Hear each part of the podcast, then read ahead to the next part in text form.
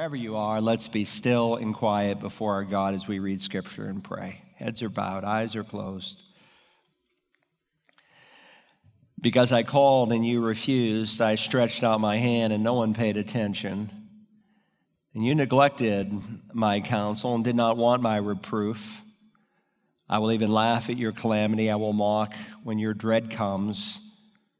When your dread comes like a storm and your calamity comes on like a whirlwind, when distress and anguish come on you, then they will call on me, but I will not answer. They will seek me diligently, but they shall not find me, because they hated knowledge and do not choose the fear of the Lord. They spurned my reproof, so they will eat the fruit of their own way and be satiated with their own devices. Father, I can't help but read these words and be reminded of the day in which we find ourselves. We are a nation, we've become a world that said, We don't want you. And you are allowing us to be satiated with the devices of our own disobedience. But we thank you that you rule and reign, that someday you will bring to a culmination all of your promises, everything that you said for you cannot lie. Thank you for your faithfulness to us as a people and to your sovereign purposes. You promised us, and you have fulfilled it, that when we call upon Christ in faith, that you will send us the Spirit as our helper. And we're grateful for him today. We ask our Father that you would uh, help us as we read your word, to have eyes to see and ears to hear I pray that you would fill me and strengthen me in my weakness, that you would come and fill me by your Spirit and use me. Speak to each and every heart, wherever they may be. We ask in Jesus' name. Amen. Would you take your Bibles this morning, please, and turn to the book of Malachi, chapter 4. Malachi 4. It's easy to find because it's the very last book, the last page of the Old Testament. It's a short little gem of a prophecy inspired by God the Holy Spirit through the human author, Malachi. And Malachi was a prophet who prepared his people for the first coming of the Messiah, but he's also a prophet who's preparing the people, Jew and Gentile alike, who are alive today for the second coming of the Messiah. Now, if you're joining us, we've been in a series on the life and times of Elijah the prophet. Elijah was a man who lived in very, very difficult times, much like our own. And there are many great lessons that we can learn from studying his life. Now, this is the 10th of 10 messages in this series. And if you've not been with us, you can go to searchthescriptures.org at the website, or you can download the phone app and you can listen to all the messages. Now, I know if you were here last time, you know that I preached on Elijah's departure, where he was taken up into heaven in a whirlwind. And for many of you, you thought, well, that's the end of the series. But as you can see, it's not the end. Today, we're speaking about Elijah's return. In both the Old and the New Testament speak that Elijah the prophet is coming again. And I'm going to show you a number of passages today that teach that. We'll use Malachi chapter 4 as kind of our base camp and we'll uh, go out from there. But for some 2,000 years, the body of Christ has expected the return of Elijah. Even Jewish people believe Elijah is coming again. Every Passover, the first night of Passover, they have a Seder meal. There's always one empty spot, one plate, and one cup that's filled in honor of Elijah. Why? Because they believe Elijah is going to come again to announce Messiah's return. Now, for them, for us, it's a return. For them, it's the first coming. But they're going to have their eyes open. But what they do and what they teach in reference to Elijah is right on, because that's precisely what the Bible says. And so I hope this morning you will see that. I hope you have found it Malachi chapter 4. If you don't have a Bible, come to one of our Meet the Pastors. You really need one. You'll get so much more out of any sermon with a paper copy. Yes, this is actually a Bible. I know we have these electronic jobbers, but they're not the same in terms of helping you to find your way around Holy Scripture. Malachi chapter 4, we're going to focus just on verses 4 through 6 this morning. But to give you a flow of the chapter and where he's been, I want to begin reading in verse 1. Malachi chapter 4, verse 1. For behold, the day is coming, burning like a furnace, and all the arrogant and every evildoer will be chaff. And the day that is coming will set them ablaze, says the Lord of hosts, so that it will leave them neither root nor branch. But for you who fear my name, the Sun of Righteousness will rise with healing in its wings. And you will go forth and skip about like calves from the stall. You will tread down the wicked, for they will be ashes under the soles of your feet on the day which I am preparing, says the Lord of hosts. Remember the law of Moses, my servant even the statutes and ordinances which I commanded him in Horeb for all Israel. Behold, I am going to send you Elijah the prophet before the coming of the great and terrible day of the Lord. He will restore the hearts of the fathers to their children, the hearts of the children to their fathers, so that I will not come and smite the land with a curse. Now, may I tell you, we are living in a dark day in human history. It's a dark hour domestically, internationally, spiritually, morally. Unless you think that this is just the 1960s replaying themselves, the fact is is that the climate in America has radically changed in 60 years. For instance, if you were a young person att- attending the government schools in 1960, virtually every public school in America began with a prayer, a Bible reading, and in most schools the pledge of allegiance.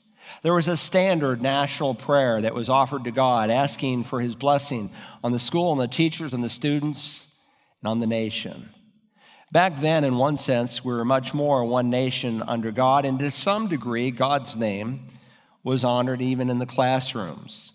In fact, in 1960, the top seven disciplinary problems were, quote, talking, chewing gum, making noises, running in the halls, cutting in line, improper clothing, and not disposing of one's trash. Today in America, God has been thrown out of our schools. And let me tell you what the top seven or eight are God is out, but assault, robbery, drugs, teen pregnancy, sexually transmitted disease, rape, bombings, and murders are all in. We've taken the Ten Commandments off the walls and we've had to put policemen in the halls. And so this morning, there are people who even want to eliminate the police to defund them, to radically either get rid of them or to limit them in number in a day when lawlessness is growing. That's not even smart.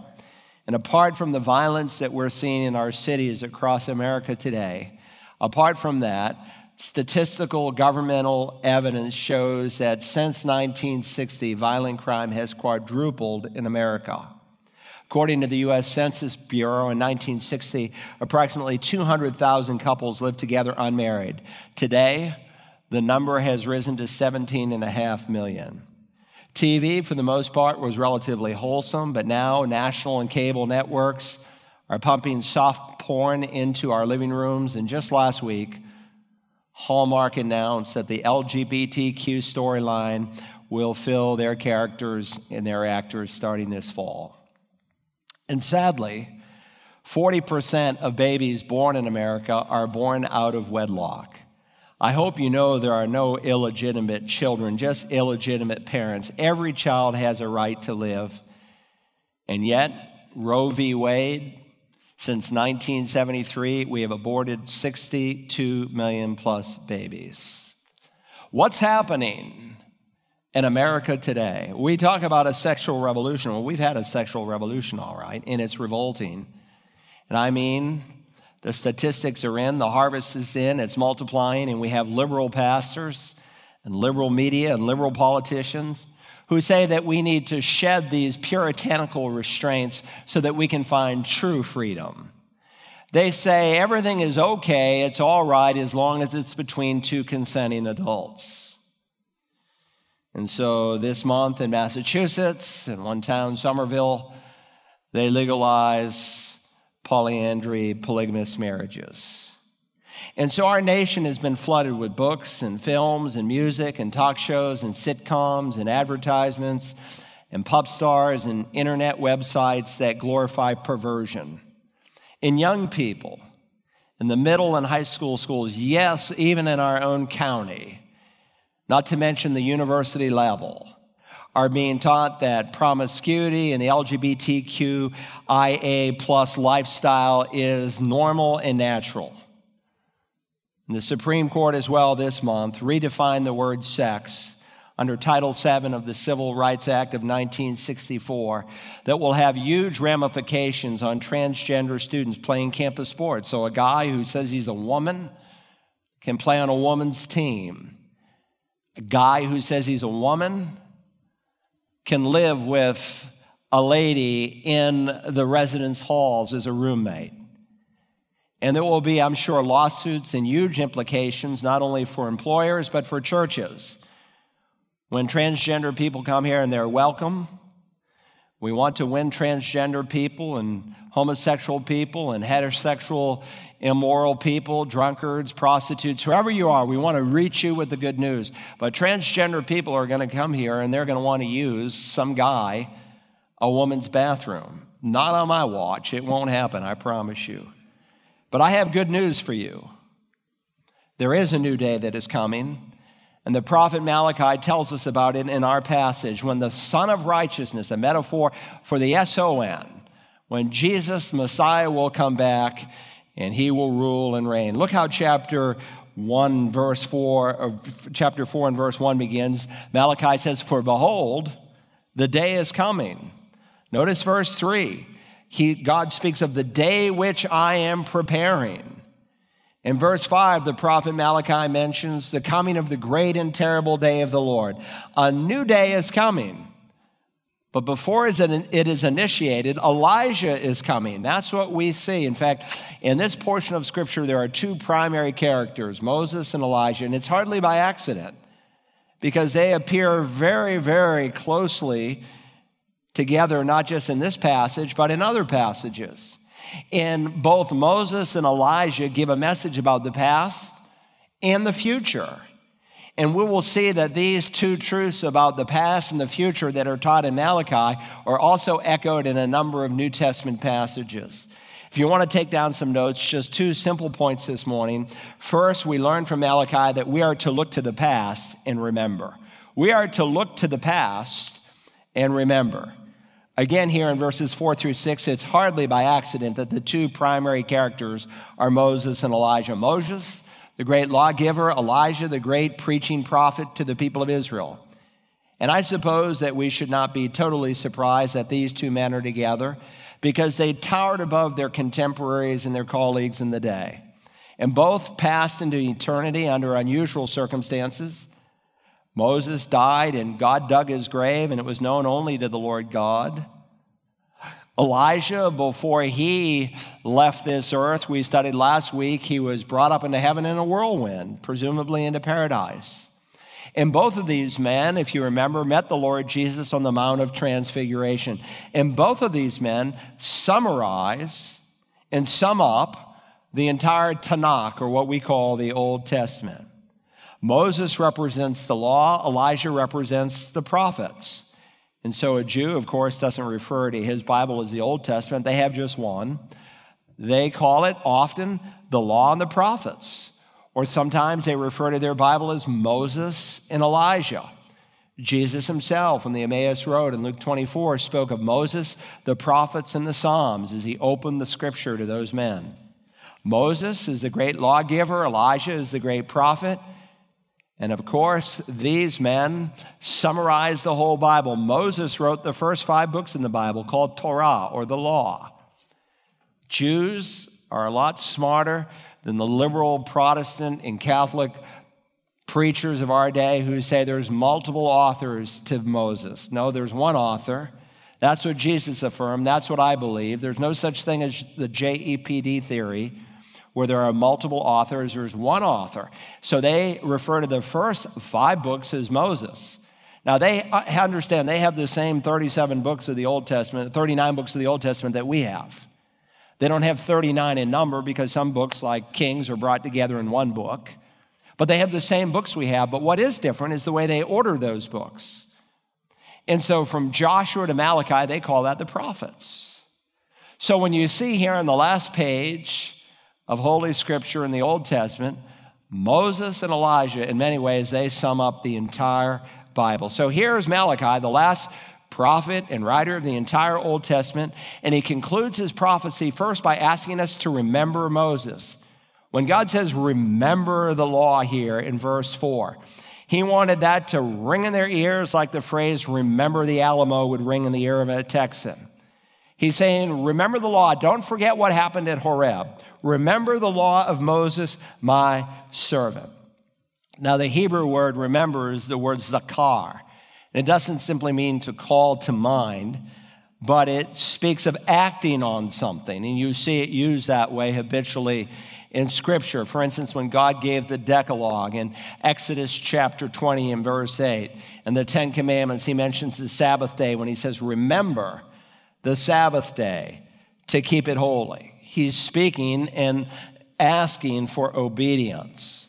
Likewise, when God told the Jews to make a tassel and to sew it on the corner of their garments, as the Orthodox people do to this day, in Numbers chapter 15, God said this It shall be a tassel for you to look at and remember all the commandments of the Lord, so as to do them, and not follow after your own heart and your own eyes, after which you played the harlot, in order that you may remember to do all my commandments and be holy to your God. So, again, this Hebrew word remembrance can't be separated from obedience. And the Lord used it in the same way when He asked us to remember Him at His table. When we remember Jesus at the table, there is a, uh, a time of reflection that should cause us to respond in obedience. So when he says, Remember the law of Moses, my servant, he's exhorting the people to live in accordance with the law. Now, notice too here in verse 1 Moses is not called the lawgiver. He is not described as a legislator, he's described as a servant. Remember the law of Moses, my servant. That's a great title in which to summarize someone's life. In fact, using similar words, the writer of the Hebrews in Hebrews 3 5 says, Moses was faithful in his house as a servant. And here, as much as anything, Moses is remembered as God's servant. Why? He's reminding us that he is writing on behalf of God with God's authority. Now, listen to the whole verse. Remember the law of Moses, my servant, even the statutes and ordinances which I commanded him in Horeb for all Israel.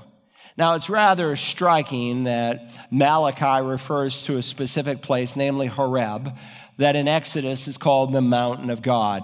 And the reason he's bringing to mind this place is he wants to bring to their remembrance a specific event. He's taking the nation here at the end of the Bible, of their Old Testament, all the way back to that time when God met Moses at Mount Horeb, also called in the Bible Mount Sinai after its physical location there in the desert of Sinai, the place where with thunder and fire God came down on the mountain and met Moses. Moses on Mount Sinai was given the law. He was given the commandments of God. And as God's servant, he took that law and he presented it to the people of Israel. And so we have a formal record of that presentation in the book of Deuteronomy. Listen, in, listen to the opening words of Deuteronomy chapter 1. These are the words which Moses spoke to all Israel across the Jordan in the wilderness. And then he says in verse 5 Across the Jordan in the land of Moab, Moses undertook to expound this law. And that's what pastors are supposed to do. They're not to expound their own thoughts, they are to expound the text of Scripture. And after God's law is clearly spelled out by Moses through God's servant Moses, he gave a warning at the end of the book. Listen to these words in Deuteronomy 28, beginning in verse 1. Now it shall be, if you diligently obey the Lord your God, being careful to do all his commandments, which I command you today, the Lord your God will set you high above all the nations of the earth. But the opposite is also true in Deuteronomy 28, verse 15. But it shall come about if you do not obey the Lord your God to observe to do all his commandments and his statutes, which I charge you today, that these curses will come upon you and overtake you. God promised that if the nation obeyed, he would bless them. Some blessings, even to this day, are conditional in nature, and so God spelled it out. And this covenant that Malachi is reminding the people to obey was not just for the Jew in Moses' day, but for the Jew in every generation. And that's why we read in Deuteronomy chapter 29. Not now, not with you alone am I making this covenant and this oath, but both with those who stand here with us today in the presence of the Lord our God, and with those who are not with us here today. And so Malachi is appealing to the people to remember to obey. And he takes them all the way back to Horeb. And just know that God is not asking them to do the impossible. That's not the kind of God we serve. And so Moses reminds them in Deuteronomy 30, beginning now in verse 11 For this commandment which I command you today is not too difficult for you, nor is it out of reach. It is not in heaven that you should say, Who will go up to heaven for us to get it for us and make us hear it that we may observe it? Nor is it beyond the sea that you should say, Who will cross the sea for us to get it for us and make us hear it that we may observe it? But the word is very near you, in your mouth and in your heart, that you may observe it. You know these words from Romans 10. See, I have set before you today life and prosperity and death and adversity. And of course, if you've read Deuteronomy chapters 28 through 30, then you know that the nation will not listen to this counsel. And as God prophesied, they would fall away and be scattered. Now, God always has his remnant. In every generation, there's always a remnant of people who faithfully follow the Lord. And there was a remnant in Malachi's day who faithfully followed the Lord. So, some 400 years later, when the Messiah comes on the scene, on the day of Pentecost, everyone who's converted is Jewish. The church, as it began, was all Jewish because there was a remnant that eh, honored what God had said through prophets like Malachi and they believed. But overall, he came to his own and his own received him not, John will write. For the most part, the Jewish people in Christ's day and in our day are in unbelief. And so God did precisely what he warned them and prophesied of. Listen to these words from Deuteronomy 28, verse 64. Moreover, the Lord will scatter you among all peoples from one end of the earth to the other end of the earth. He's not talking about the Babylonian captivity. He's speaking of the same thing that Jesus said would happen in the Olivet Discourse that they would be scattered to the ends of the earth. And then he says in verse 66 of that chapter So your life shall hang in doubt before you, and you shall be in dread night and day, and shall have no assurance of your life. And that verse, in many ways, really summarizes the history of the Jewish people. However, God went on to prophesy that a day would come when the nation would respond. Listen to these words from Deuteronomy 30. So it shall be when all of these things have come upon you, the blessing and the curse which I have set before you, and you call them to mind in all the nations where the Lord your God has banished you. And you return to the Lord your God and obey him with all your heart and soul to all that I command you today, you and your sons. Then the Lord your God will restore you from captivity and have compassion on you and will gather you again from all the peoples where the Lord your God has scattered you. If you are outcast at the ends of the earth, from there the Lord your God will gather you. From there he will bring you back. And the Lord your God will bring you into the land which your fathers possessed, and you shall possess it. And he will prosper you and multiply you more than your fathers. Moreover, the Lord your God will circumcise your heart and the heart of your descendants to love the Lord your God with all your heart and with all your soul in order that you may live. Moses is prophesying a day when the Jewish people will repent. When God would gather the Jewish people from the ends of the earth, there's over a hundred different languages spoken by the Jewish people in Israel today, though the national language, of course, is Hebrew. God is doing what he said. And Moses, if you've read these chapters, puts us at the end of time, as does Jeremiah, as does Ezekiel. At the end of time, just before Messiah comes, God would gather the Jews from the four corners of the world. We studied this in the Revelation. What we are seeing today is the Jewish miracle where we've gone from approximately 20,000 Jews to over 7 million Jews of the 12 and a half million Jews on the earth, and the prophets are clear that not 100% will come back. We are seeing an amazing thing. This is a frequent theme in the prophets that God will first gather them, then he will regenerate or circumcise their hearts. And so the Bible teaches that before and during the great tribulation period, Jews from all over the world will come to Israel. Even those Jewish people in New York, 240,000, since March have made application to take up full residency in New York. It's not by mistake. This is a work of God.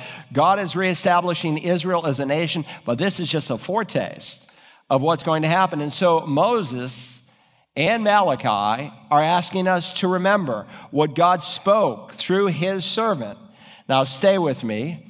God included the book of Malachi for a reason, and He included these last three verses for a reason, though most commentaries don't even mention them. They skip over them or they just summarize them in a single line. But these are not unimportant. We're going to see in a moment they express much about God's sovereignty and God's faithfulness. God is sovereign in the affairs of Israel, and God is sovereign in the affairs of the nations of this world. We are seeing things that God prophesied happen in our very day. And so God gave the Jewish people an unconditional promise concerning a land that is yet to be fulfilled.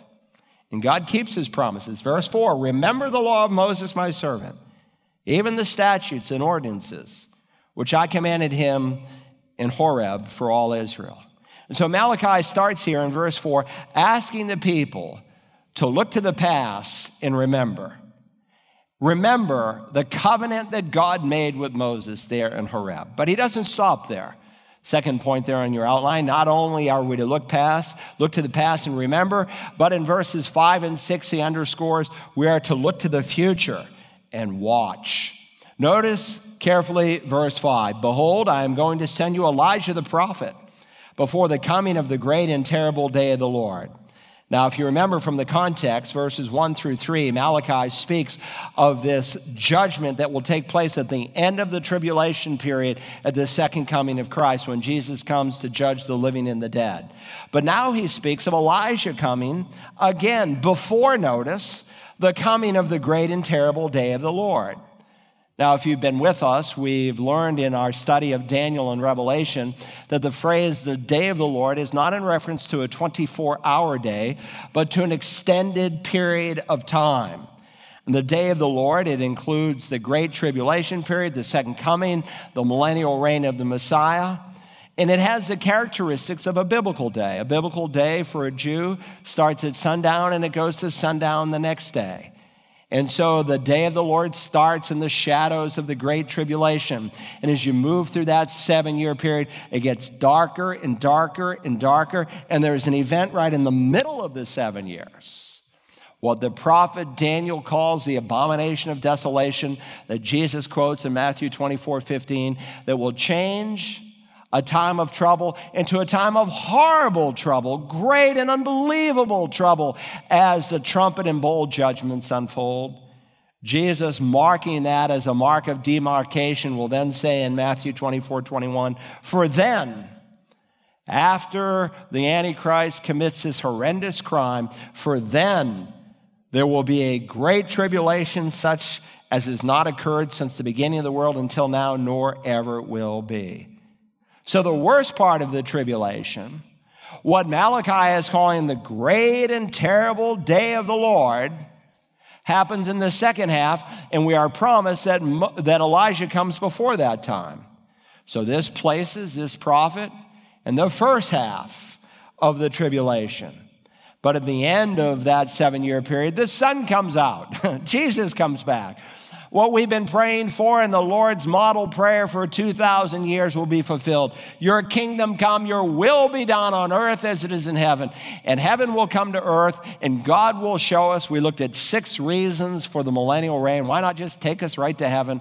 We studied in the Revelation. You might want to go to that message on the millennium why Messiah is going to rule and reign for a thousand years. But at the end of the thousand years, the children of tribulation saints who make it through the tribulation, who, unlike us, will enter that thousand years in their natural bodies. The curse will be lifted off of creation. They'll have children and grandchildren and multiple generations, and not all will believe. And Satan, who'd been locked up for a thousand years, will be loose, and he will tempt the nations of the world, and it will get dark again.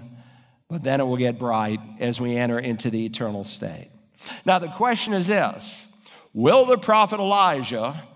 Come again? Well, obviously, I think so because I've entitled the sermon The Return of Elijah. But don't take my word for it. I want you to understand what the scripture says. That's our authority. Now, remember, there are two comings of Christ with two forerunners. The Messiah first comes to die on a cross, to be pierced through for our iniquities, but the prophet said his body would not undergo decay. He descended into heaven, but then he would come again to rule and reign on the earth. And in each case, God brought a forerunner. The first forerunner is mentioned in Malachi chapter 3. Turn back a page or two in your, in your Bibles to Malachi chapter 3. And notice, if you will, verse 1. God said, Behold, I am going to send my messenger, and he will clear the way before me. Now, who is this messenger who will clear the way before the Lord? Now, a minority, mostly liberal commentators, say, well, my messenger is translating the word malak. And so they say, well, this is in reference to the prophet Malachi. And also, that Hebrew word is related to the Old Testament word for an angel a messenger. Angels are messengers. And so in the New Testament, an angelos is called a messenger of God. But I know that's not in, tr- not in view. Number one, the Messiah, who's in view, doesn't come for 400 years after this prophecy. So this is not about Malachi or some angel. Not to mention the best interpreter of Scripture is Scripture itself. And so sometimes God will give us divine commentary in the New Testament as he looks back on an Old Testament verse. And so we know this messenger, my messenger, to be John the Baptist. Put out in the margin next to Malachi 3 1, Malachi, uh, Matthew 11, 7 through 10. Matthew 11, 7 through 10. Let me read it to you. As these men were going away, Jesus began to speak to the crowds about John. What did you go out into the wilderness to see? A reed shaken by the wind? Well, what did you go out to see? A man dressed in soft clothing? That reminds me of most preachers today. They got their tight jeans and their $400 shoes, and they just want to be cool.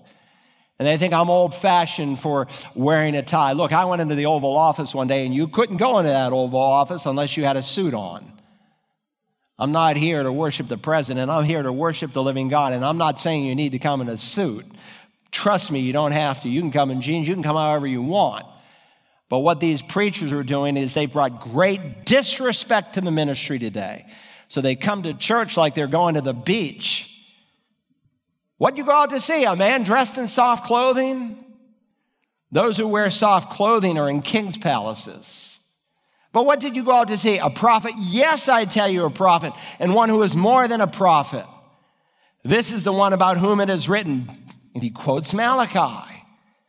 He's speaking about John the Baptist in the context. Behold, I send my messenger ahead of you who will prepare your way before you. And so Jesus tells us John the Baptist is the first forerunner, and Malachi's prophecy is fulfilled in John. Now, the other Old Testament passage that predicts the coming of John is found in Isaiah. You might want to put out in the margin next to 3 1, Isaiah 40. Uh, verses 3 and 4. Isaiah the prophet, he predicts 300 years before Malachi that John will come. Let me read it to you. A voice is calling, clear the way for the Lord in the wilderness, make smooth in the desert a highway for our God. Let every valley be lifted up and every mountain and hill be made low, and let the rough ground become a plain and the rugged terrain a broad valley. Then the glory of the Lord will be revealed, and all flesh will see it together, for the mouth of the Lord has spoken. And again, I know that this is in, reference to John the Baptist. How? Because Matthew, Mark, and Luke in the New Testament credit it of John the Baptist. Listen, for instance, what Matthew writes in Matthew 3 1 to 3. Put that in the margin next to Malachi 3 and verse 1. Now, in those days, John the Baptist came, preaching in the wilderness of Judea, saying, Repent, for the kingdom of heaven is at hand. For this is the one referred to by Isaiah the prophet when he said, The voice of one crying in the wilderness, Make ready the way of the Lord, make his path straight. But now Malachi speaks of still another forerunner, not John, but another forerunner who won't come before Yeshua at the first coming, but he will come before Jesus at the second coming. And so he writes here in verses 5 and 6 of the one that Jesus spoke of, the one that John the apostle alluded to in the Revelation. And I want you to see that the Lord Jesus clearly concurs with the prophet Malachi that Elijah is coming a second time. Hold your finger here and turn to the Gospel of Matthew, chapter 17. Matthew, chapter 17, if you would. Matthew 17. It's in the New Testament. It's just the next book over if you're new to the Bible. Now, I know many of you are new to the faith and you're not familiar with this, but the passage that I want to exposit in this section won't make much sense if I don't read the first nine verses. So I'm just going to basically read them without a lot of comment. Uh, Matthew 17, this is a fulfillment of a prophecy made right at the end of chapter 16. Six days later, Jesus took with him Peter and James and John, his brother, and led them up on a high mountain by themselves. And he was transfigured before them, and his face shone like the sun, and his garments became as white as light. And behold, Moses and Elijah appeared to them, talking with him. Peter said to Jesus, Lord, it is good for us to be here. If you wish, I will make three tabernacles here one for you, and one for Moses, and one for Elijah. While he was still speaking, a bright cloud overshadowed them, and behold, a voice of the cloud said, and this is one of three times in the New Testament, three different occasions, God the Father speaks. This is my beloved Son, with whom I am well pleased. Listen to him. When the disciples heard this, they fell face down to the ground and were terrified. And Jesus came to them and touched them and said, Get up and do not be afraid. And lifting up their eyes, they saw no one except Jesus himself alone. As they were coming down from the mountain, Jesus commanded them, saying, Tell the vision to no one until the Son of Man has risen from the dead. And that's an important statement that he makes. Because if you remember, Peter when Jesus said, Lord, you're not going to go to Jerusalem and be crucified. He rebuked him and said, Get behind me, Satan. See, they didn't yet have a full, clear picture of all that Jesus is going to accomplish and that he will do it in two different time frames. So he said, I don't want you to speak about this. And I'm sure those men honored it, these three, and it would have been very tempting to tell the other apostles, don't even speak of this until after the death and resurrection takes place, because then things are going to cement and come together for them. So after they see Moses and Elijah with Jesus, we're told here in verse 10, and his disciples asked him, Why then do the scribes say that Elijah must come first? You see, the disciples had been taught that before Messiah comes, Elijah is going to show up a second time. That's what the scribes taught. And they were right on, they were accurate, and Jesus will affirm it. And by the way, that's why when Jesus was at that place called Caesarea Philippi, some of you have been there with me. It's a class A archaeological site. It's like, yeah, it happened right here. And they Jesus said, Who do men say that I am? what do you guys say? And the disciples responded, it's recorded in Matthew 16, 14. And they say, Some say John the Baptist, and others Elijah. Why would they say Elijah? Because that's what the scribes taught them, and the scribes had access to the scriptures, like Malachi. And so they thought, well, some say John the Baptist, others say Elijah, still others say Jeremiah or one of the prophets. Some say, Jesus, you're the forerunner in Malachi 3. Some say you're the forerunner in Malachi 4. Some say you're Jeremiah or one of the prophets. Well, according to Malachi's prophecy, Elijah was going to appear before the second advent of Messiah. However, what the disciples had not yet comprehended was that there were two comings of Messiah.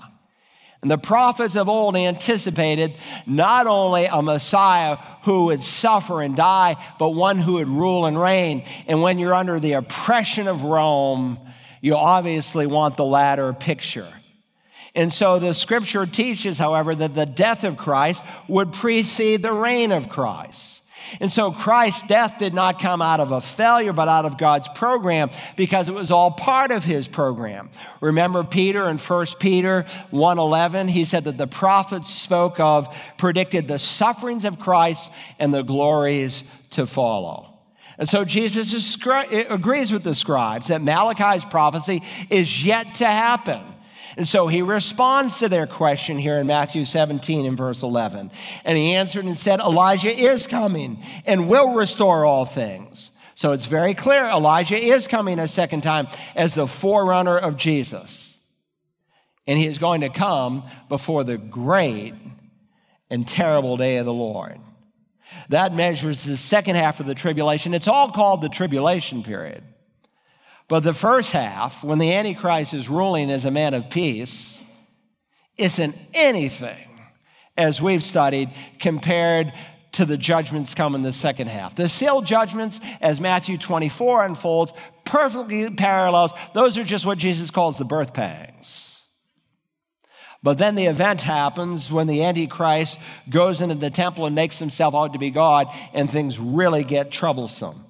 And so Jesus plainly taught that Elijah is coming before that second half. And when he comes, as we'll see this morning, he's going to restore all things. So we read in verse 12, notice.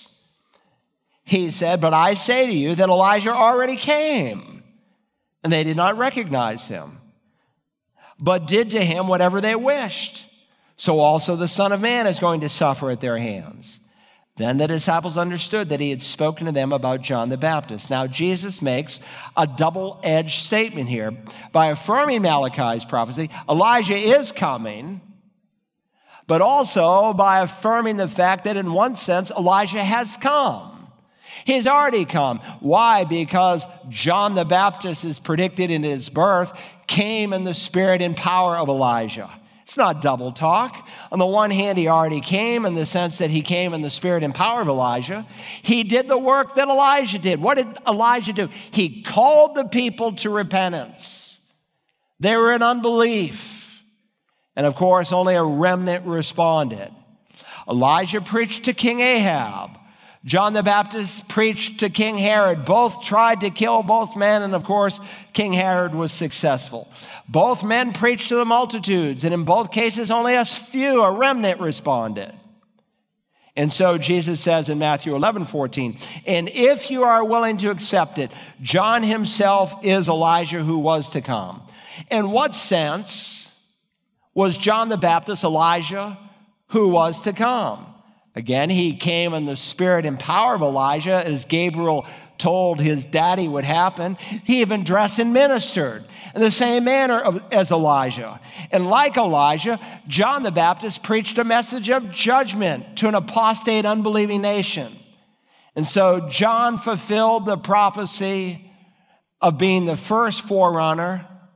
And he fulfilled the prophecy of being the second forerunner only in the sense that his life mimicked what Elijah the prophet did. But he's clear that the scribes are correct.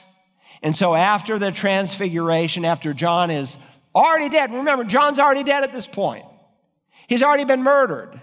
And after he's dead and murdered, Jesus said, Elijah is coming to restore all things. And again, back here in Malachi 4 and verse 5 before the great and dreadful day of the Lord. Now you say, Pastor, is there any record anywhere in Scripture as to how this might unfold? Yes, there is. Hold your finger here and go to the book of Revelation, chapter 11. Let me dust off your mind with a very important passage of Scripture. It was actually two years and three months ago that we were in Revelation, chapter 11. It seemed like yesterday. And so in Revelation 11, John speaks of two men who are coming during the tribulation period that perfectly coincide with what we've been studying here in Malachi 4. Now, their coming is a sermon in itself. In fact, I'd preach two sermons on it that you can get at searchthescriptures.org or on the phone app. You can download them for free if that will be of help to you. He starts with a description, Revelation 11 and verse 3, and I will grant authority to my two witnesses and they will prophesy for 1,260 days clothed in sackcloth. God in Scripture, often to underscore the specificity of coming judgment, will often measure it in terms of months or days or weeks to show that there's a beginning and there's a duration to it. And so the great flood was defined in terms of months. And this judgment, in terms of 1,260 days, also 42 months. And so they minister in the first half of the tribulation, while the seal judgments are unfolding on the earth. And at the end of the 1260 days, the Antichrist murders them. And again, we've studied this and we've gone through every text of Scripture. And after they're murdered, the, the Bible says their bodies are laid there in the streets. Nobody touches them. Why? Because the world's rejoicing. Ah, these guys and all the heartache they've brought us, and the message that we couldn't stand listening to, they're dead. And so for three and a half days, they rejoice, and the devil's Christmas takes place. And people send gifts one to another, celebrating their death. But of course, God raises them up and brings them into heaven. But as um, Jesus said, the Antichrist commits the abomination of desolation. And when that happens, he says in Matthew, For then, after this event, the abomination of desolation, therefore, when you see the abomination of desolation, which was spoken through Daniel the prophet, the Antichrist walks into the temple, everything changes. Before this, there was a world religion under every stripe in the world, much like the Catholic Pope is forming today, where he brings all these religious leaders from all these different isms and he say, We're all going to God, just choose your path. That's heresy, my friend. But now the Antichrist narrows the focus. He said, No, there's one religion, and it's my religion, and unless you take my mark, you will die and you will not be able to buy anything. And when that event happens, Jesus then says, For then there will be a great tribulation, such as has not occurred since the beginning of the world until now, nor ever will be. This is what Malachi is speaking of as the great and terrible day of the Lord. And that's why God has these two men in the first half of the tribulation Obviously, if the tribulation is a measured seven years, you couldn't have three and a half more days with dead people laying in the street. It's all over by then. They ministered during the first half, calling the Jewish people there on the Temple Mount to repentance. Pastor Jeff is speaking on the tabernacle this Wednesday. The tabernacle is a beautiful picture of the work of Messiah. Some of you came with me in Israel. Some Messianic Jews had reconstructed the tabernacle. And in every thread, every piece of furniture, it all pictures the work of what Jesus accomplished on the cross. So the temple does. And so God is very, very clear that Messiah is going to come, but before he comes, there'll be two witnesses, and they're in the Temple Mount. They'll be explaining to the Jewish people, let me tell you what the meaning of these sacrifices are. And what's going to happen? There's going to be a huge conversion in Israel there's going to be this great influx of people who are going to come to know Jesus as his Savior. And then at the end of that seven years, Jesus will reign. So here's the prophet Malachi. He concurs with the Lord Jesus. And John concurs with Malachi and Jesus that there's coming a portion of the day of the Lord that has a good and a bad side to it. You read some passages and you scratch your head, you say, I thought the day of the Lord was awful. Some aspects are. You read another passage and you say, man, this is a marvelous time. Some aspects are because it's this extended period of time. So we know Elijah is coming and we know when he is coming in the first half of the tribulation. Now, stay with me, Revelation 11 3. We're not dealing with the milk of the word, but the meat of the word, so pay attention. And I will grant authority to my two witnesses, and they will prophesy for 1260 days clothed in sackcloth. Now, Paul pe- preached a great sermon in Acts 14, and he reminded the people of Lystra that God has never left himself without witness. The days before the flood, God had Noah. In the dark days of Israel's history, he had the prophet Elijah. He's always had his witness teams, whether it's Moses and Aaron, or Joshua and Caleb, or Paul and Silas. And here are two witnesses who are preaching to the people of Israel and by extension to the world. And many people will hear and believe, but not all will. And so, here in this final stretch of human history, for 42 months or 1,260 days, in a time of great apostasy amongst the Jewish people who are largely unbelief, they're going to believe. Now, look at verse 4. They're further described. These are the two olive trees and the two lampstands that stand before the Lord of the earth. They're described as olive trees and as lampstands because the olive tree is the source of olive oil and that's described back in chapter one of the Revelation as being emblematic of the Holy Spirit. He is described as a type in the Old Testament of olive oil.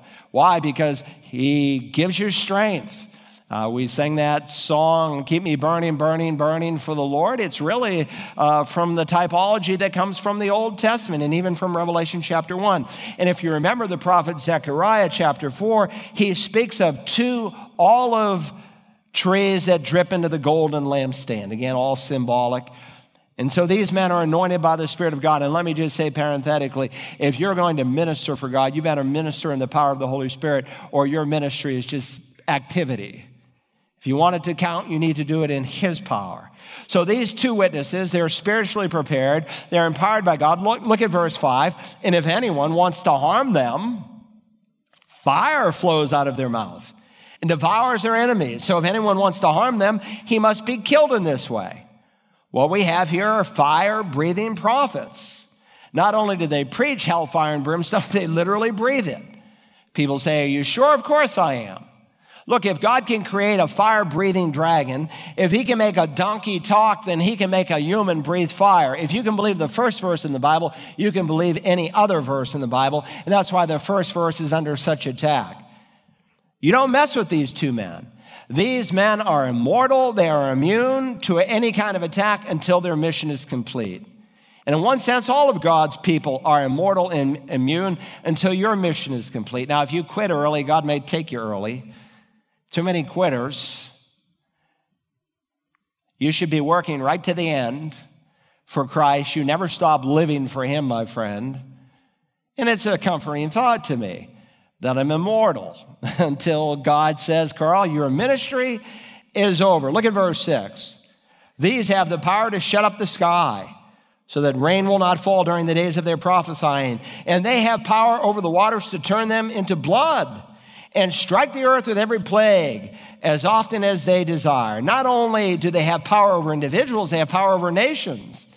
They control the rain on the earth, the text says. They have power to shut up the sky during the days of their prophesying. So the nations of the world will fear them, they will hate them.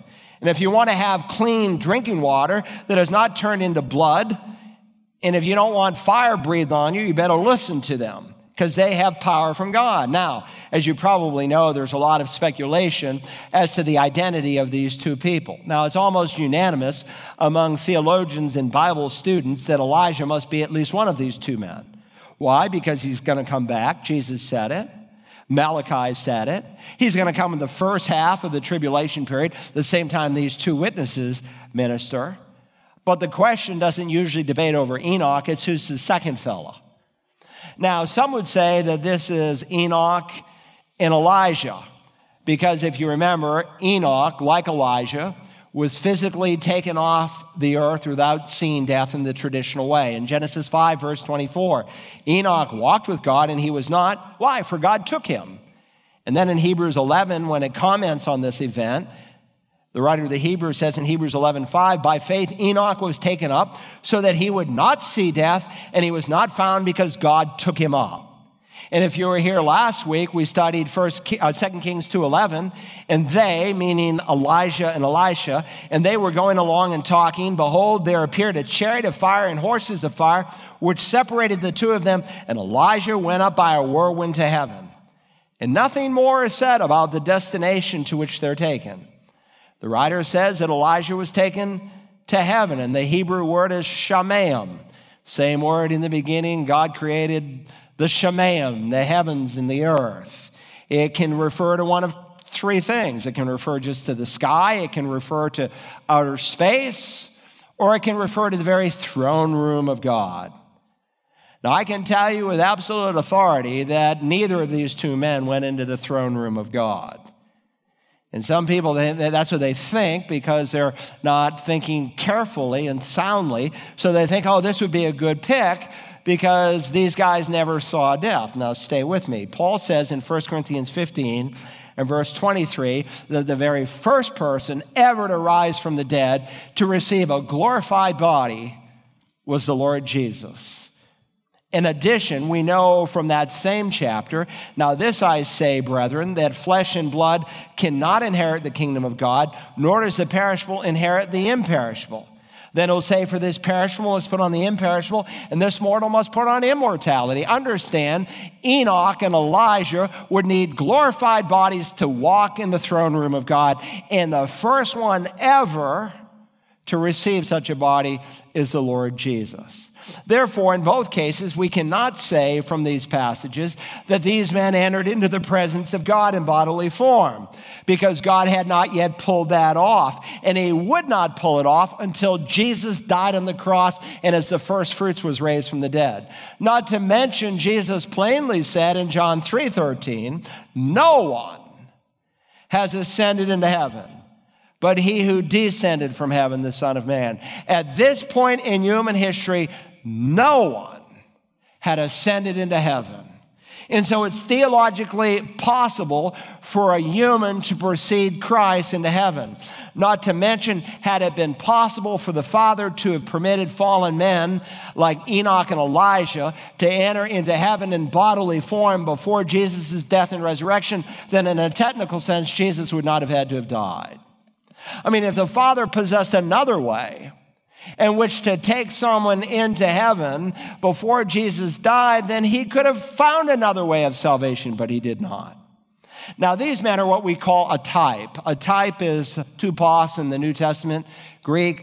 It's a, it's a print, it's an illustration, it's a picture of an Old Testament reality that's fulfilled in the New Testament. So, for instance, Isaac in Hebrews 11 is called a type of Christ, up there on top of Mount Moriah. He is the monogene, the uniquely begotten, not like Jesus, but he is a miracle baby in that when Abraham's 100 and Sarah's 90, they have a baby.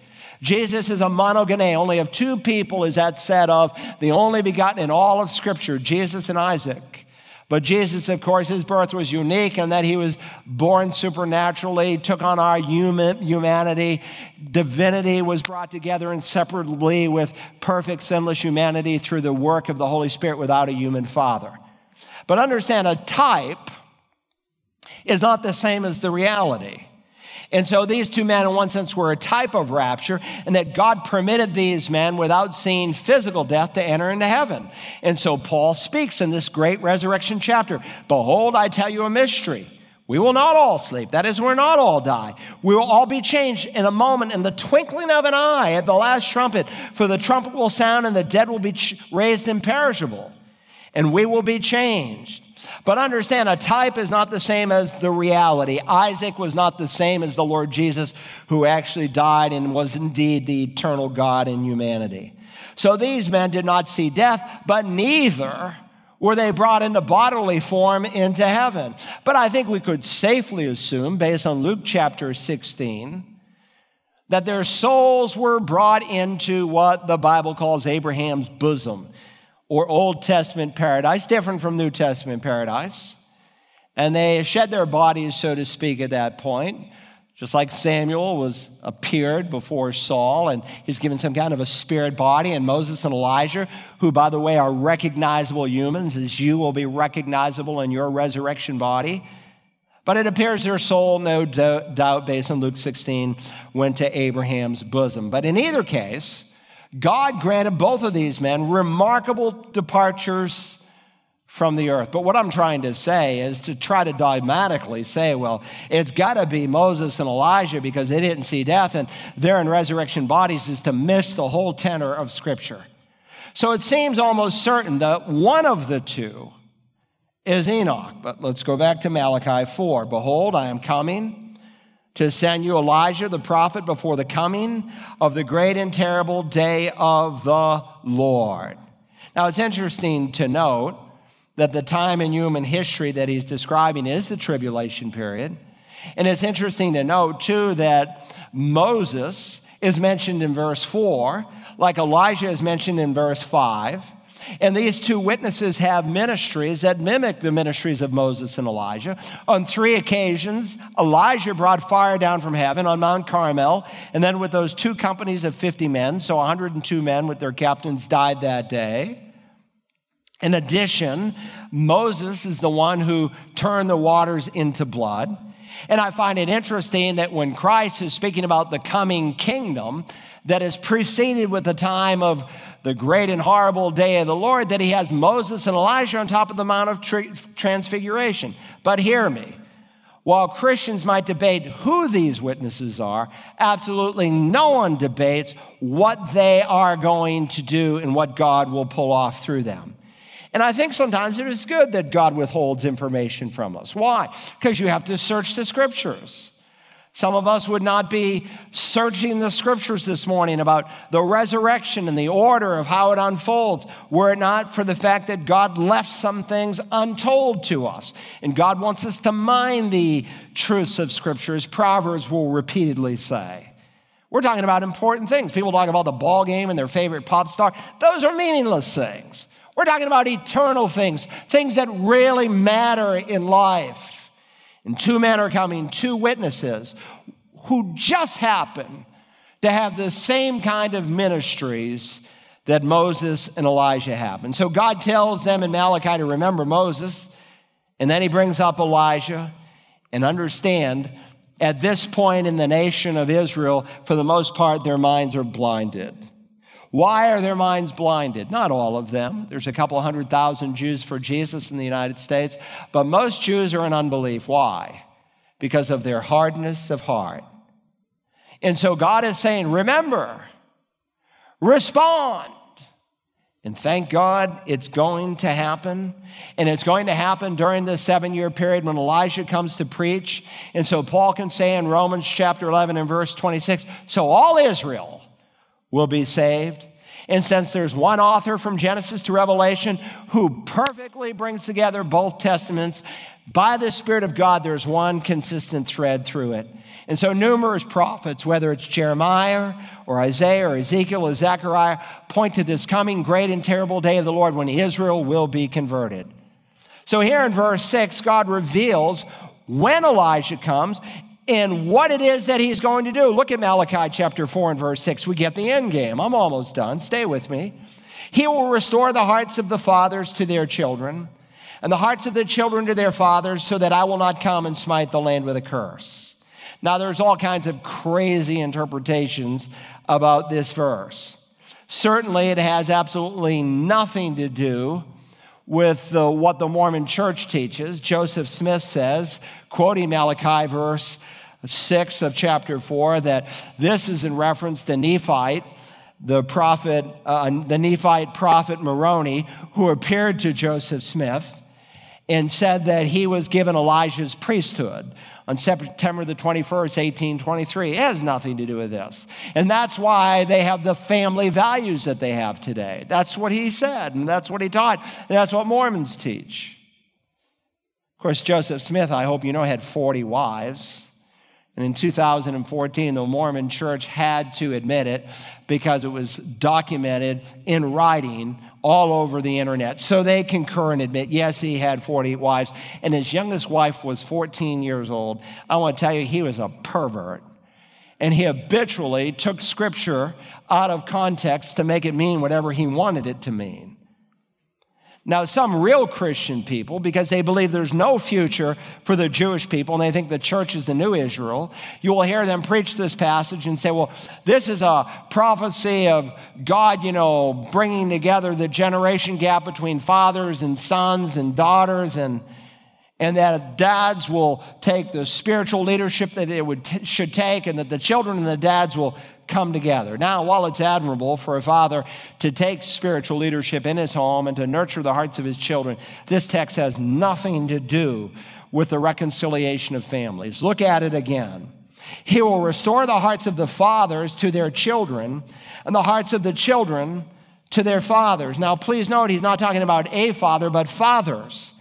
And Malachi is speaking of the fathers of Israel. And in every Jew reading this, even to this day, they think Abraham, Isaac, and Jacob, the patriarchs, because God re- repeatedly refers to himself as the God of Abraham, Isaac, and Jacob. Put out in the margin Exodus 3 in verse 15. Let me read it to you. God, furthermore, said to Moses, Thus you shall say to all the sons of Israel, The Lord, the God of your fathers, the God of Abraham, the God of Isaac, and the God of Jacob, has sent me to you. This is my name forever, and this is my memorial name to all generations. Likewise, when Stephen is preaching to a Jewish audience who want to stone him to death, who do stone him to death, in Acts 7 and verse 32, he reminds them, I am the God of your fathers, the God of Abraham and Isaac and Jacob. And so Malachi 4 and verse 6 needs to be interpreted in the context of the whole of Scripture. He will restore the hearts of the fathers to their children and the hearts of the children to their fathers. The words their children is not a reference to your children or my physical descendants, but rather to the children of Israel. And this is the way, by the way, that Luke in the New Testament, when he relates this prophecy, understood it. Again, the best interpreter of Scripture is Scripture itself. So put out in the margin Luke 1 15 through 17.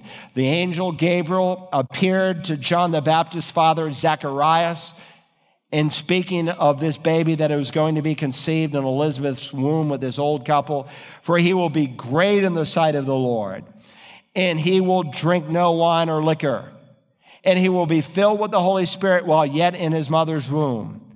He will turn many of the sons of Israel back to the Lord their God. It is he who will go as a forerunner before him in the spirit and power of Elijah here it is to turn the hearts of the fathers back to the children. That's Malachi 4 6. And the disobedient to the attitude of the righteous, so as to make ready a people prepared for the Lord. Before John the Baptist was born, God's angel Gabriel predicted that this man, John, would come in the spirit and power of Elijah. And while John freely admitted that he came to prepare the way of the Lord, he equally said, I'm not Elijah. Remember that encounter? Let me read it to you from John 1, put out in the margin, John 1, 21 to 23. They said to him, to John, What then? Are you Elijah? And he said, I am not. Are you the prophet, meaning are you the Messiah? Deuteronomy 18. He answered, No. Then they said to him, Who are you? So that we may give an answer to those who sent us. What do you say about yourself? He said, I am a voice of one crying in the wilderness, make straight the way of the Lord, as Isaiah the prophet said. And so, as we studied this morning, when Jesus called John the Baptist, Elijah who was to come. He conditioned that designation, that title, if you are willing to accept it, but they were not willing to accept it. And that's why Malachi 4 is not completely fulfilled, but will be fulfilled when Elijah actually literally comes. Please don't miss the whole point here in Malachi. He, Elijah, to come will restore the hearts of the fathers to their children, the hearts of the children to their fathers, so I will not come and smite the land with a curse. He is saying there is coming a time when the hearts of the people of Israel will be restored to the faith of the fathers. Read the prophet Zechariah. He's a contemporary of the prophet Malachi. And he speaks of the conversion of the Jewish people during this same time frame, during the Great Tribulation. And so when Elijah the prophet comes, he will turn the children of Israel and they will look back with fondness on the faith of their fathers. Men like Abraham, remember what Jesus said of Abraham Your father Abraham rejoiced to see my day, and he saw it and was glad. And like Abraham, who saw Jesus' day and believed, so the Jewish people will believe. And the fathers, in turn, will be delighted with what the children of Israel are doing as they look with favor upon their spiritual offspring. He will restore the hearts of the fathers to their children, the hearts of the children to their fathers. And so, through these 10 messages on the prophet Elijah, we've seen he's a very significant person in Israel's history. Because, one, when he was here, he turned a remnant of Israelis from worshiping Baal back to worshiping the one true God, Hashem. Now, why will Elijah seek to restore the people to faith? He gives us the reason. So that, you might want to circle those two words, so that I will not come and smite the land with a curse. Now, please note, he does not speak of the earth. One translation only does that. It has nothing to do with manuscripts. Haaretz. He's talking about the land, and in every situation, the land here is the land of Israel. That's precisely what the Hebrew text says. Unless I send the prophet Elijah to preach the gospel before the Messiah comes back, I will have no choice but to curse the land. See, the people of Israel and the land are inseparable. And if the Lord would not send Elijah the prophet, if he did not turn the hearts of the Jewish people to faith in Jesus, then he would have one choice but to strike the land with a curse instead of blessing it. But because the Jews will turn to faith in Christ, blessing will come. The Son of Righteousness will rise with healing in the wings, and God will not curse the land, but bless the land. Now, what's true of a Jew is true of a Gentile. In John 3 36, he who believes in the Son has eternal life. He who does not believe, the wrath of God abides in him. Jew or Gentile alike, the one whose heart is not turned to Jesus, the Messiah, is under curse. And you can try to escape that truth, but it is inescapable. Now, let me close with three brief applications. What can we learn from our passage of Scripture? Number one, the Jewish nation is God's chosen nation. Remember how this prophet opened? He opens and closes the same way. In Malachi 1 and verse 2, I have loved you, says the Lord. But you say, How have you loved us? There's no more pathetic words in the entire Bible. God says, I love you. And the Jewish people say, How have you loved us? And so Malachi writes this book during a very difficult time in Israel's history where the people were doubting the love of God.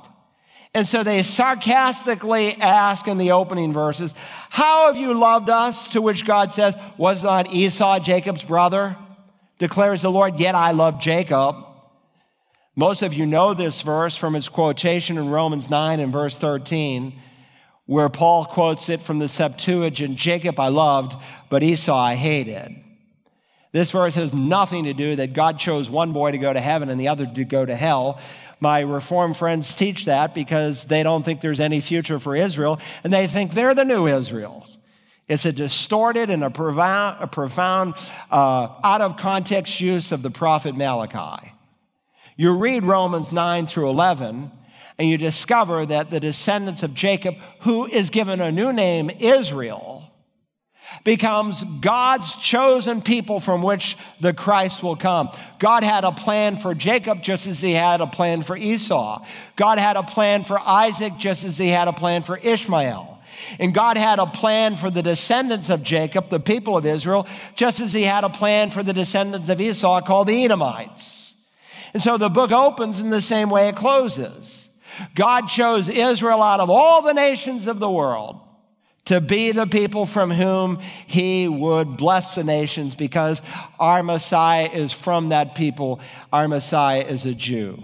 And so in Malachi 3, the prophet spells out the horrible time of judgment that will come on the Jewish people who do not believe. It's kind of like a man on an airplane from Atlanta to Tel Aviv. The airplane, everyone in it, is headed to one destination. Let that airplane represent the nation. God has a destination and a plan for the people of Israel. But the people on the airplane have individual choices. You can choose this meal over this meal, this drink over that drink, this movie over another. Even so, the descendants of the nation are set apart as a people because God brought Messiah the first time through Israel, and He's going to bring Messiah back a second time through Israel. But that doesn't automatically mean that every Jew goes to heaven any more than it means every Gentile goes to heaven. Unless you come and call upon Yeshua in faith, you will regret it for all of eternity. Secondly, I not only am reminded that the Jewish people are God's chosen people, and by the way, when you meet these Christians who call themselves Christians and they're anti Semites, They are grossly ignorant and they're not true Christians. Number two, God always keeps his promises. You know, God made some promises to the nation concerning a land, a seed, and a blessing. And although Israel is largely unbelief, God's going to keep his promises. Romans 8 ends, Can anything separate us from the love of God? And Paul goes through every conceivable category. And so the logical question that would come up is well, if nothing can separate us from the love of God, what about Israel? You said that you love them with an everlasting love. You promised them peace in their land. What's happened? And so Paul reminds us in Romans 9 and verse 6 that the word of God has not failed. God will keep his promises to Israel. And that's how 9, 10, and 11 unfold. Calvin, God bless him, you'll see him in heaven. But he had a warped perspective of the Jewish people, and it affected every commentary he wrote. And so he came to 9, 10, and 11, and he missed the whole point of it. Jacob I love, Esau I hated. He is going back to Genesis 25. Two nations are in your womb. It's God choosing one nation out of all the nations of the world. And so Romans 9 deals with that, how God elected the Jewish people in the past. In chapter 10, he deals with their rejection in the present, but in chapter 11, he deals with their restoration in the future. And Paul tells us that there's coming a time, just like Malachi says, when their hearts will be restored and they'll believe in Jesus because God will keep every promise and God cannot lie. Third and finally, God has only one way of salvation. God has always had only one way of salvation.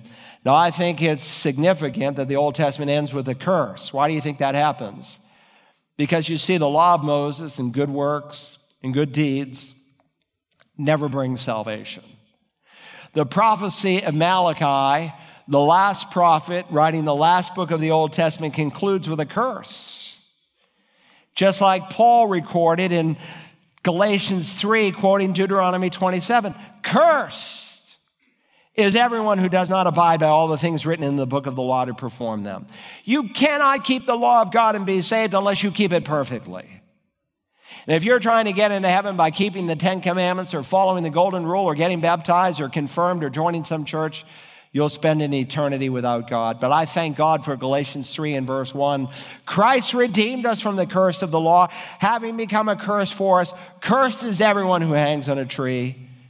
Jesus died on the cross for your sin, for my sin. He was our substitute, taking our place, bearing God's wrath that if you will call upon him, he will instantly save you. He'll place the Spirit of God in you so that God will become real to you in a way that you never imagined. And when you die or when Jesus comes, he'll take you straight up into heaven. Let's bow our hearts. Thus says the Lord, who gives his sun for light by day and the fixed order of the moon and the stars for light by night, who stirs up the sea so that its waves roar. The Lord of hosts is his name. If this fixed order departs from before me, declares the Lord, then the offspring of Israel will also cease from being a nation before me. Thus says the Lord, if the heavens above can be measured, and the foundations of the earth searched out below, then I will cast off the offspring of Israel for all that they have done. Father, you are so faithful. You said that as long as the sun and the moon and the stars are hanging above, that that is how long your unfailing promises to Israel are. And you are the same yesterday, today, and forever. Thank you that you kept every prophecy concerning Messiah's first coming, and you will keep every prophecy concerning his second. Thank you that you've allowed us to live in a time frame of human history where we can actually watch you set the stage for the return of your Son. And it may be sooner than any of us think. So I pray today for someone knowing the urgency of the hour. You promise that whoever will call on Jesus' name will be saved. But they must come in faith. They must come as a bankrupt, fallen person admitting that they're never good enough and can't be good enough. Help someone who wants to have their sin forgiven and changed to say, Lord Jesus, save me. Father, thank you for your word, a lamp unto our feet, a light to our path. Help us to obey it and to follow it closely this week. We ask in Jesus' name. Amen. Would you stand? We're going to sing a hymn of invitation as we close our service off and maybe you're here and you never openly confess Jesus as Lord. You may be in Grays, you may be in Graniteville, and you need to make a public confession for Jesus. And that public confession should be seen in baptism. Baptism is always done after conversion, never as an infant in Scripture. Believe and then be baptized. And if you've not had believer's baptism, that's an act of obedience. If you're a believer and you've been baptized and you don't have a church home, you need one. Every Christian should be a member of a Bible believing church. You may be online, but you made a decision. You said in faith today, Jesus, save me. Fill out a guest card. I'll call you personally if you fill it out and help you to find a Bible believing church in your state. So, Matt's going to lead us. If you have a decision to make, I want to ask you to leave your seat and meet me here in the front. Would you come?